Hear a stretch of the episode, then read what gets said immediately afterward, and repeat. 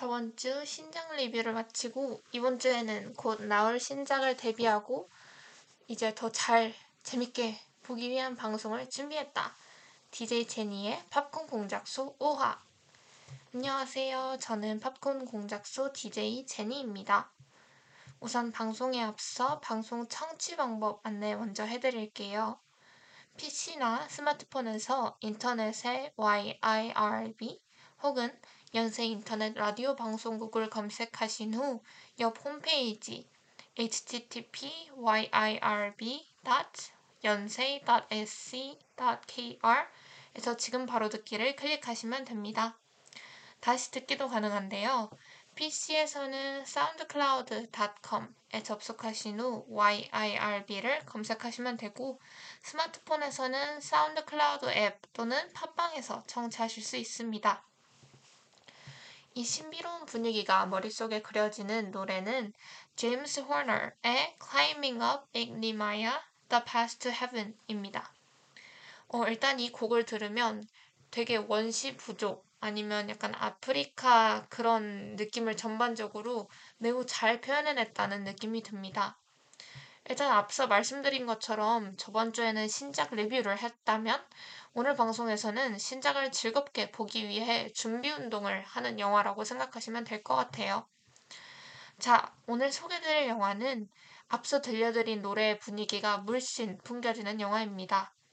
바로 2009년 혁신적인 기술력과 영상미로 신드롬을 일으키면서 월드와이드 역대 흥행순위 1위를 기록한 아바타입니다. 이제 아바타 2, 아바타 물의 길은 곧 다가올 12월에 개봉될 예정인데요. 13년 만의 속편이기 때문에 많은 사람들이 기대를 하고 있는 작품입니다. 이 아바타는 2009년 3D 영화로 개봉해서 전 세계에서 28억 4,700만 달러, 약 3조 5,600억 원의 흥행 수익을 올리면서 월드와이드 역대 흥행 순위 1위 기록을 13년째 지키고 있는 영화입니다.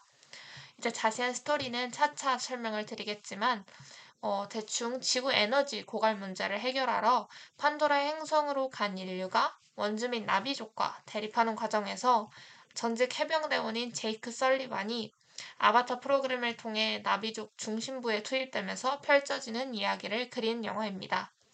당시 국내에서도 무려 1,348만 명의 관객을 모으며 엄청난 인기를 얻었습니다. 자, 그러면 줄거리를 알아보기 전에 등장인물들을 알아봐야겠죠. 첫 번째, 제이크 썰리 역의 샘 워딩턴. 일단 제이크 썰리는 영화의 주인공이고요. 나비족 DNA와 접촉을 하여서 직접 나비족이 되어서 아바타 프로그램에 참여를 하고 이 나비족이 사는 판도라 행성에서 자원을 훔쳐오는 역할을 합니다. 두 번째, 여자 주인공이죠. 네이티리. 이 네이티리는 조셀다나라는 배우분이 연기를 해주셨고요. 네이티리는 나비족 중 오마티카야 일족의 부족장 에이투칸과 샤먼 모하트의 딸로서 차기 차이크입니다. 차이크는 에이와 라는 신의 계시를 해석하는 종교적 지도자를 뜻합니다. 네이티리는 나비족 최고의 전투사 스테이와 약혼을 한 상태입니다. 하지만 어느 영화처럼 네이티리는 이제 제이크와 사랑에 빠지게 되죠. 다음은 그레이스 박사 역 시고니 위버 배우가 연기를 해주셨습니다. 그레이스 박사는 아바타 프로젝트를 담당하는 과학자입니다. 이제 자연이 잘 보존된 판도라 행성의 생태계 연구를 하고 있습니다. 이 그레이스 박사는 극중 인간과 나비족의 전투 중에 치명적인 중상을 입어서 안타깝게 사망을 하게 됩니다. 다음은 마일스 쿼리치 대령입니다. 이건 스티븐 랭이라는 배우분이 연기를 해주셨고요. 이 쿼리치 대령은 아바타의 메인 빌런입니다. 제이크 설리가 일하는 판도라 기지의 보안 책임자인데 이 판도라 행성에 온 첫날 사고를 당해 머리와 눈을 가로지르는 큰 흉터를 얻게 됩니다. 이 이유 때문인지 나비족을 매우 혐오하면서 무력을 행사하면서 나비족을 이제 죽이게 되죠. 이 역할을 맡아주신 스티븐 랭 배우님은 올해 1952년생으로 70세세요. 근데도 정말 물론 그때는 2009년이었지만 그때도 정말 젊은 배우분들 못지않은 피지컬을 갖고 계시고 카리스마가 정말 넘치더라고요. 그 다음은 바로 트루디 차콘, 이제 미셸 도드리게즈라는 배우분이 연기를 해주셨고요. 이 트루디 차콘은 판도라 행성에서 연구팀을 지원하는 수송 헬기의 조종사입니다. 아쉽게도 그레이스 박사처럼 전투 중에 사망을 합니다. 그래서 그런지 이제 속편의 재출연 소식은 없지만 당시 스토리 내에서 아주 결정적인 역할과 명대사를 많이 남겨서 영화 속 주연인 네이티리 못지않은 많은 인기를 누렸다고 생각합니다. 가끔 이제 그런 영화들이 있잖아요. 세계관이 있어서 세계관에 대한 정보가 없으면 영화를 이해할 수 없는 그런 영화들 있죠.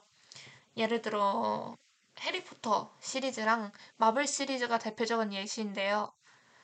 조금 뜬금없는 얘기지만 저는 해리포터를 어렸을 때 하나도 보질 못했어요. 왜냐면 제가 무서운 걸 못 보는데 볼드모트를, 이렇게 볼드모트는 앞쪽에도 머리가 있고 뒤쪽에도 머리가 있잖아요. 이제 따지려면 부캐가 앞쪽에 있고 본캐가 뒤쪽에 있는데 그 모습을 어렸을 때 봤을 때 너무 충격이어서 너무 무서워서 그때 해리포터를 아예 보지를 못했어요.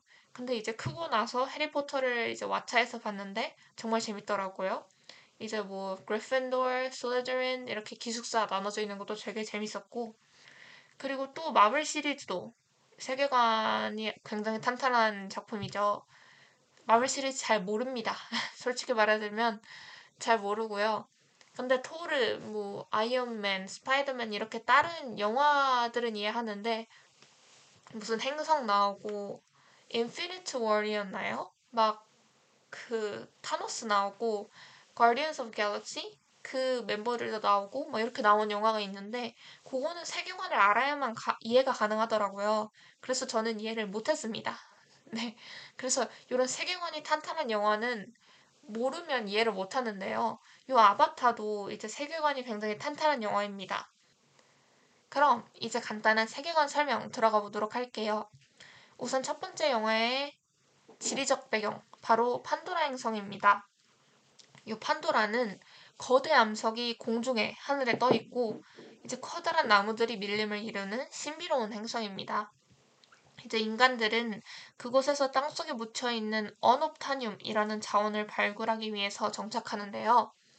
이 언옵타늄이 자기장을 왜곡시켜서 땅들이 하늘에 떠올라 있을 수 있는 것입니다. 이 하늘에 떠있는 땅을 이제 저희는 할렐루야 산맥이라고 부릅니다. 이 판도라 행성의 치명적인 단점은 이제 행성의 대기가 인간에게 해로운 독성을 띈다는 것인데요. 그래도 인간이 이제 작은 산소 마스크만 쓰고 다니면 인체에 해가 되지는 않는다고 합니다. 그 다음에 판도라에는 다양한 동식물이 있는데요. 이 모든 동물들은 다리가 6개입니다. 이 아바타의 감독 제임스 카메론이 이제 이 판도라 행성의 동물들이 지구의 동물들로부터 차별점을 가져야 한다고 생각해서 넣은 설정이라고 하네요. 이 판도라 행성에는 키가 약 3m 정도인 이제 푸른색 인종인 나비족이 살고 있는데요. 이 나비족은 판도라 행성의 여신 에이와를 숭배하고 그녀의 메시지에 순종하면서 살아가는 부족입니다. 이 아바타 영화에서 나오는 부족은 나비족 중 오마티카야 부족입니다. 이 나비족의 가장 중요한 특징은 바로 Q라는 건데요. 아바타는 머리가 굉장히 길어요. 진짜 그 허리 끝까지 오는데 그 긴 머리 끝에 달린 촉수를 Q라고 하는데 이 Q를 사용해서 동식물과도 교감하고 나비족끼리도 교감을 할 수 있습니다. 그래서 이 Q가 매우 중요한 존재예요. 그리고 이 나비족들은 이제 홈트리라고 하는 거대한 나무에서 모여 사는데 이 나무는 자신들이 자연을 넘어 선조들 그리고 에이와와 이어졌다고 믿는 신성한 나무이면서 이제 동시에 집과 같은 존재인데 후에 인간과의 전투에서 불에 타버리게 됩니다. 그리고 이제 오마티카야 부족은 다른 곳으로 이동을 해서 살아가야 하는 그런 비극적인 일이 발생을 합니다. 그러면 아바타의 세계관을 알았으니까 바로 아바타 줄거리로 넘어가 봐야겠죠? 자, 시작합니다. 꽤 길어요. 왜냐면 제가 말씀드렸듯이 아바타 영화의 스토리가 굉장히 탄탄해서 뭐 하나를 빼면 이해가 안 될 수가 있거든요. 그래서 제가 다 설명을 하려고 합니다. 임무 수행 중 사고로 하반신이 마비된 제이크 썰리는 굉장히 무기력한 하루를 보내고 있습니다. 아무래도 그러겠죠. 계속 휠체어를 타고 다녀야 되니까. 이제 그러던 어느 날 정체불명의 두 남자가 찾아와서 제이크에게 아바타 프로그램에 참여할 것을 제안합니다. 제이크는 제안을 수락하고 자신의 형, 원래 기존의 쌍둥이 형이 이제 아바타 프로그램에 참여하기로 되어 있는데 안타깝게 죽음을 맞이하거든요. 그래서 이 제이크한테 제안을 한 겁니다. 제이크는 안 그래도 이제 지구에서의 삶이 행복하지 않으니까 톰 대신 아바타 프로그램을 참여하게 되면서 6년을 걸쳐 판도라 행성으로 떠나게 됩니다. 자, 그러면 아직 설명 안 드린 부분이 있는데 인간이 아바타가 어떻게 될 수 있는지 간단하게 설명을 드릴게요. 이제 인간 제이크가 링크룸 안에 들어가서 잠들면 나비족 제이크가 인간 제이크의 의식으로 마음껏 움직이며 활동을 할 수 있어요.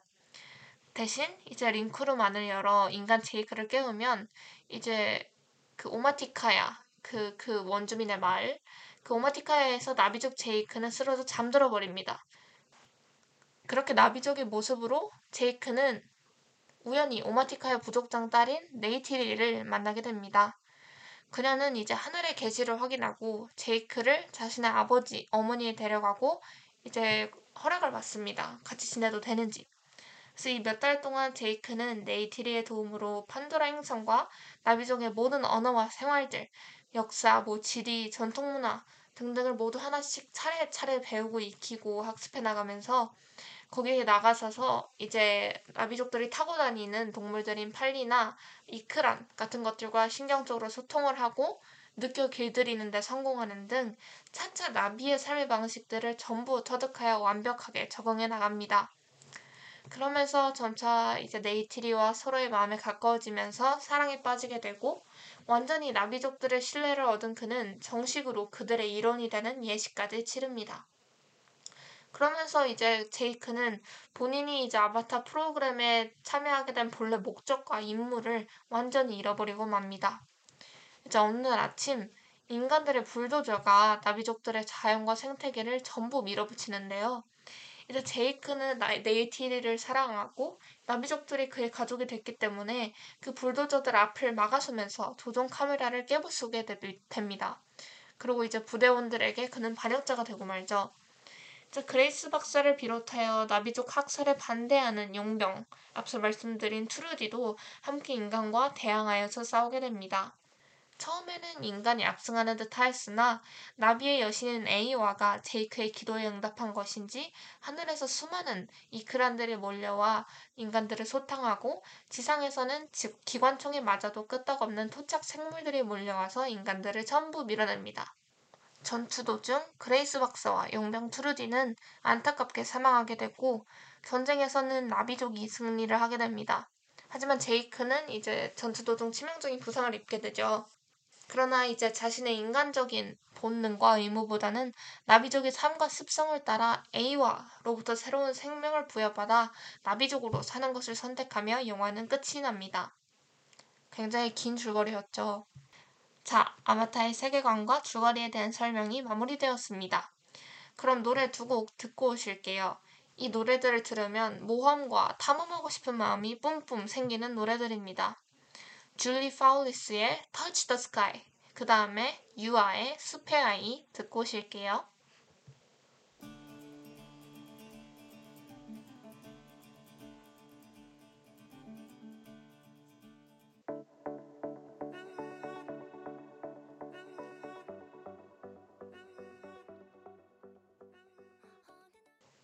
줄리 파울리스의 터치 더 스카이와 유아의 스페아이 듣고 오셨습니다.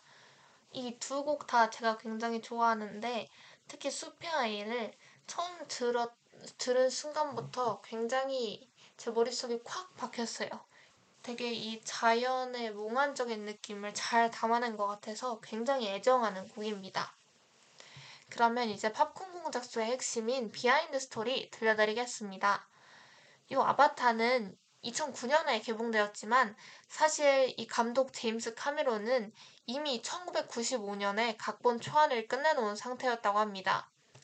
이제 1995년에 이미 캐릭터, 판도라 행성의 생명체들, 환경까지 모두 만들었지만 당시 기술력이 매우 약하고 굉장히 가격도 비싸서 제임스의 상상력을 완벽하게 구현해놓지 못할 거라 생각해 제작을 미뤘다고 합니다. 그러던 때 이제 2002년 반지의 제왕 2편에서 골룸의 현실감 넘치는 CG를 보고 놀랍도록 발전된 기술력을 보면서 2005년에 제작을 시작했다고 합니다. 그러면 이 영화 제작이 4년이 걸린 거죠. 저는 오히려 이 4년이 되게 짧은 기간 같은 게 그 당시 이 아바타는 굉장히 기가 막힌 영화였어요. 어떻게 이런 영화를 만들지? 라는 생각을 들게 하는 그런 작품이었는데 4년밖에 안 걸린 게만 굉장히 빡세게 작업을 했구나 라는 생각이 듭니다. 자, 이걸 보면서 제가 감탄했던 거는 세트장이었어요. 따지고 보면은 판도라의 행성들을 어떻게 구현했을까라는 생각을 했는데 이 영화, 이 판도라 행성의 환경은 굉장히 거대한 자본과 결합한 한류도 최첨단 기술력의 정점을 보여줍니다. 이 판도라 행성과 신비한 생명체들을 3D로 구현해내는데 약 2억 4천만 달러, 약 2,900억이 들었다고 합니다. 이것도 얼마 안 들은 것 같아요. 그 당시로 따지자면 얼마 그렇게 비싸지 않다라는 생각이 드는데요. 어쨌든 이렇게 엄청난 양의 돈을 투입을 해서 3D로 만들었고 이제 영화를 보면은 이 판도라는 아마존 밀림을 엄청 크게 확장시켜놓은 듯한 비주얼을 가지고 있는데요. 이런 비주얼을 그려내기 위해서 제임스 카메론 감독은 볼륨이라는 거대한 세트장을 만들었고 볼륨에는 약 250대의 카메라가 설치되었으며 판도라의 자연을 구현해낸 컴퓨터 그래픽 용량은 1PB로 타이타닉 침몰 장면 용량인 2TB의 약 500배에 이른다고 합니다. 여기서 갑자기 왜 타이타닉 이야기를 하지? 라고 생각을 하실 수 있는데요. 이 타이타닉의 감독도 제임스 카메론 감독입니다. 굉장히 이것도 약간 뜬금없는 얘기인데 저는 타이타닉을 본 적이 없어요. 왜냐면 저는 일단 제가 싫어하는 영화의 요형이 있는데 첫 번째는 오픈엔딩입니다. 오픈엔딩 굉장히 싫어해요. 마지막에 화가 나요. 나는 행복하게 끝나길 바랬는데 왜 애매하게 끝나지? 라고 생각을 하면서 굉장히 싫어하고요. 그 다음에 또 싫어하는 게 새드엔딩입니다. 타이타닉 심각하게 새드죠. 그래서 차마 보지 못했습니다. 너무 슬플 것 같아서 그리고 어떻게 끝나는지 아니까 굳이 내가 그 슬픈 감정을 느껴야 되나라는 생각이 들어서 아직 보지 못했어요. Anyway, 다음은 이제 CG죠. 이 아바타를 만들어낸 이제 주요한 역할을 한 아이가 바로 CG입니다. 이 제임스 카메론 감독은 완벽주의 감독인데 이제 배우들의 역할 준비에 도움이 되도록 정말 기가 막혀요. 하와이 정글에서 훈련을 했다고 합니다. 이제 거기서 캠프파이어도 하고 물고기도 잡아먹고 그러면서 하이킹을 했다고 하는데요. 이제 그 이유는 아무래도 배우들이 아무것도 없는 CG 세트장, 그 녹색 스크린, 이제 녹색으로 가득 찬 그 공간에서 이제 연기를 해야 되기 때문에 배우가 정글의 상황을 이해하고 있어야 그 연기할 때 느낌을 잘 살릴 수 있을 거라 생각했기 때문이라고 합니다. 따지고 보면 말이 되죠. 솔직히 굉장히 유명한 짤이 있잖아요. 트와일라이트 영화 보면은 이제 그 늑대인간인 제이크가 나오는데 그 이제 주인공인 벨라가 제이크를 쓰다듬는 장면이 이제 영화에서는 늑대를 쓰다듬는 장면으로 나오지만 CG에서는 이제 다들 녹색 쫄쫄이를 입고 머리를 이렇게 갖다 대고 이제 벨라가 그 머리를 쓰다듬는 그런 비하인드 씬들이 많이 공개가 되었는데 아바타도 마찬가지로 정말 전부 다 CG예요. 그래서 저라면 그 상황에서 감정이입을 못할 것 같았거든요. 그래서 그런 참사를 막기 위해서 하와이 정글에서 훈련을 했다고 합니다. 그리고 앞서 말씀드린 것처럼 이러한 제임스 카메론 감독의 디렉팅은 배우들이 더 훌륭한 연기를 하는데 큰 도움이 되었겠죠. 그래서 촬영 당시 이제 감독들은 신체 동작을 그래픽으로 구현하기 위한 모션 캡처 기술을 사용했습니다. 그리고 이제 촬영한 영상들을 보면 그 비하인드 씬스를 보면은 배우들 얼굴에 점들이 엄청 많이 있고 그 얼굴 앞에 바로 소형 카메라가 달려 있습니다. 이는 이 특수 카메라로 배우들의 얼굴을 360도 촬영하면서 배우들의 미세한 근육의 움직임까지 다 잡아내려고 한 건데요. 이 촬영 그 액팅 영상에서는 네이티리의 액팅 영상이 굉장히 유명합니다. 네이티리를 연기한 조셀다나 배우의 촬영 비하인드 영상이 아마 여러분들도 다 보셨을 것 같아요. 네이티리가 이렇게 울분을 토하는 장면인데 정말 이 조셀다나 배우의 표정이 그대로 네이티리의 얼굴 안에서도 나타납니다. 그리고 비하인드 3, 와 정말 이것까지 했나? 라는 생각이 들면서 정말 제작진들을 칭찬해주고 싶은 비하인드는 바로 나비족이 사용하는 나비어를 제작을 했다고 해요. 이제 나비어는 설정상 아바타에만 나오는 나비족들이 쓰는 언어인데 물론 저도 이 언어가 실제로 존재할 거라는 생각은 못했습니다. 근데 이거를 아바타 팀에서 독자적으로 이제 서던 캘리포니아 대학의 언어학자인 폴 프로마와 협업하여서 개발을 했다고 해요. 이제 제작 당시에는 이제 그 아바타 영화에만 필요한 만큼만 만들어서 약 1000개의 단어 정도만 있었는데 아바타 기반으로 한 게임이 나왔을 때는 2200개 이상으로 단어수를 확장했다고 합니다.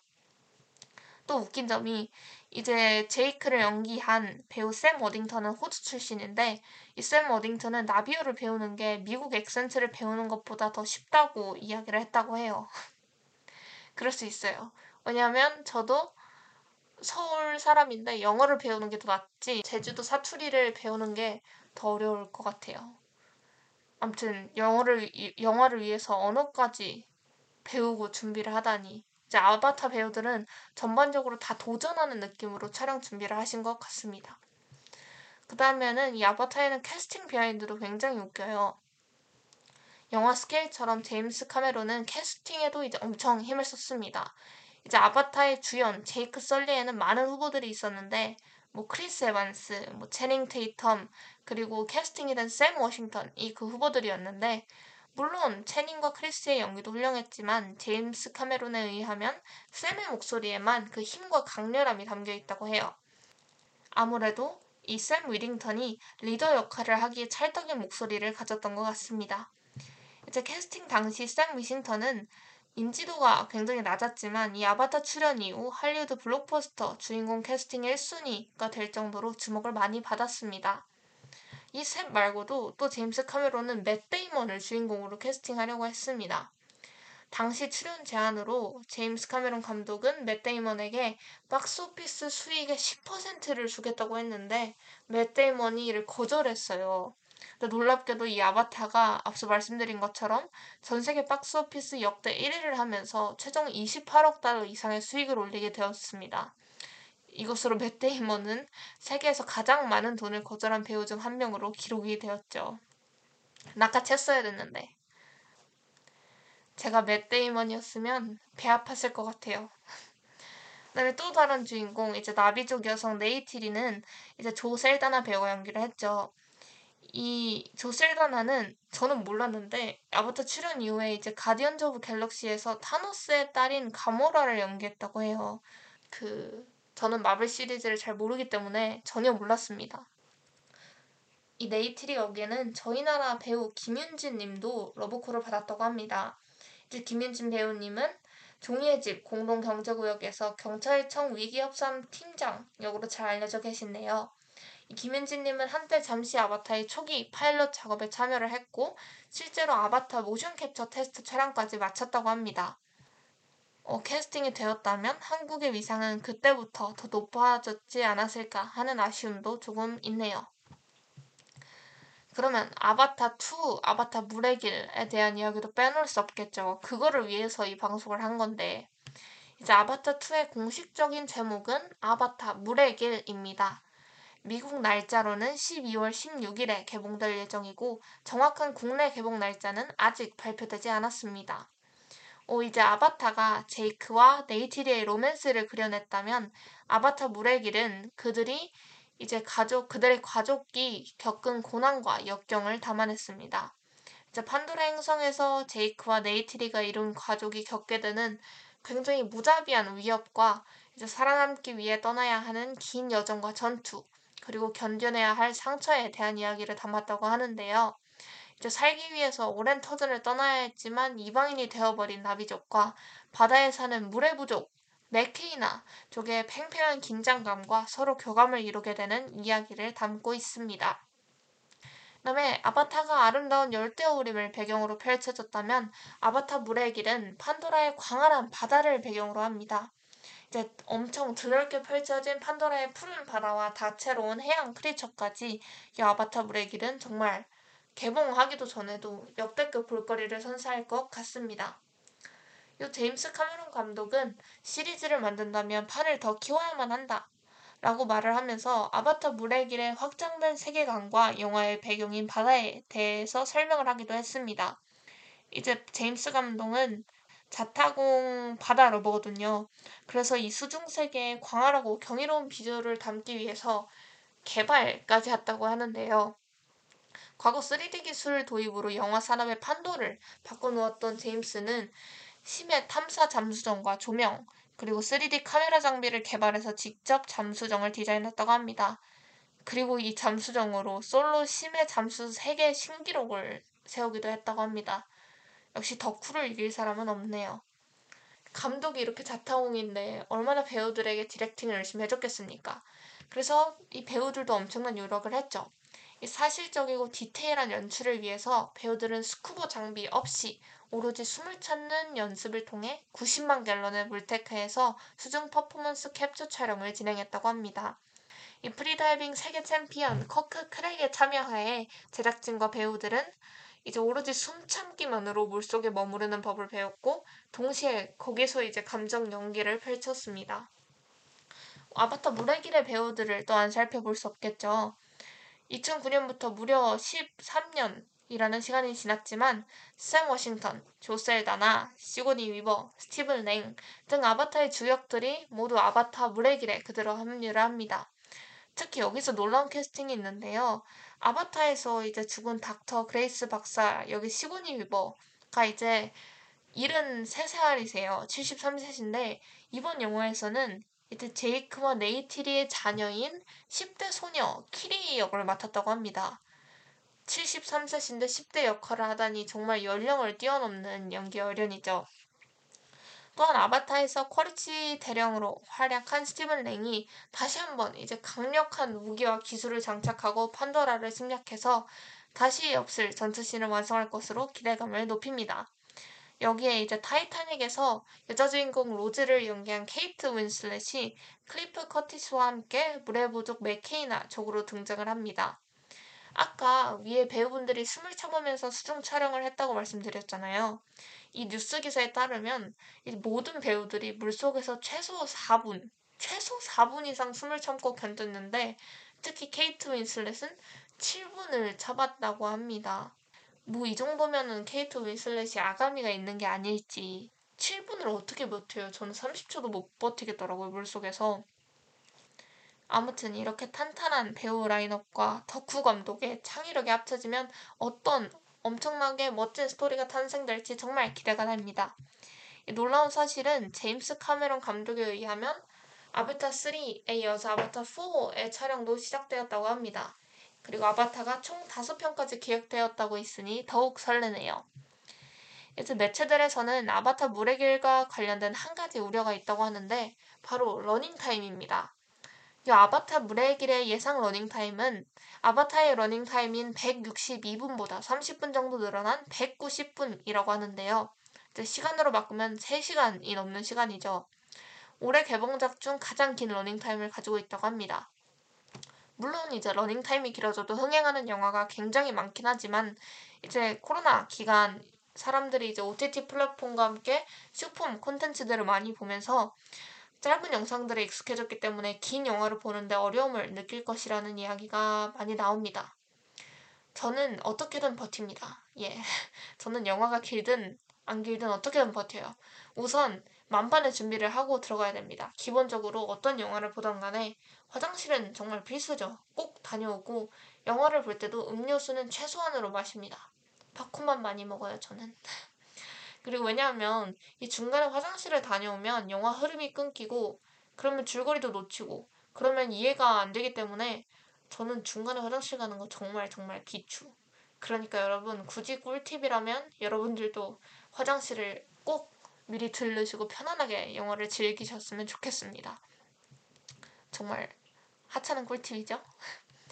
이 제임스 감독은 이번 영화가 오직 극장에서만 경험할 수 있는 영화적 몰입감을 선사할 것이라고 말했다고 합니다.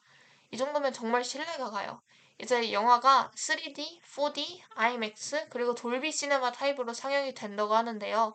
저는 원래 영화를 볼 때 2D를 많이 봐요. 굳이 3D나 4D를 보지 않는 편인데 탑건 매버릭 제가 정말 재밌게 봤다고 1화에서 말씀드렸잖아요. 이 탑건 매버릭의 후기 중 4D로 본 사람이 승자다 라는 내용을 너무 많이 봤기 때문에 이번에는 꼭 4D로 볼 예정입니다. 여러분들도 예매 일정이 뜨면 자리가 꽉 차기 전에 비록 기말고사 기간이지만 얼른 아이맥스나 돌비 시네마로 영화 보시는 것을 추천드립니다. 이제 기말고사 기간인데 봐야겠죠. 무려 13년 만에 대작인데 어떻게 안 볼 수가 있겠습니까? 제가 유튜브에서 예고편을 봤을 때도 예고편 자체도 이제 4K로 유튜브에서 설정을 하고 볼 수 있더라고요. 유튜브로만 봤는데도 정말 가슴이 뻥 뚫리는 것처럼 판도라 행성이 너무 광활하고 예쁘게 표현이 되었더라고요. 그래서 저는 꼭 볼 겁니다. 네, 저는 아이맥스로 볼 예정이에요.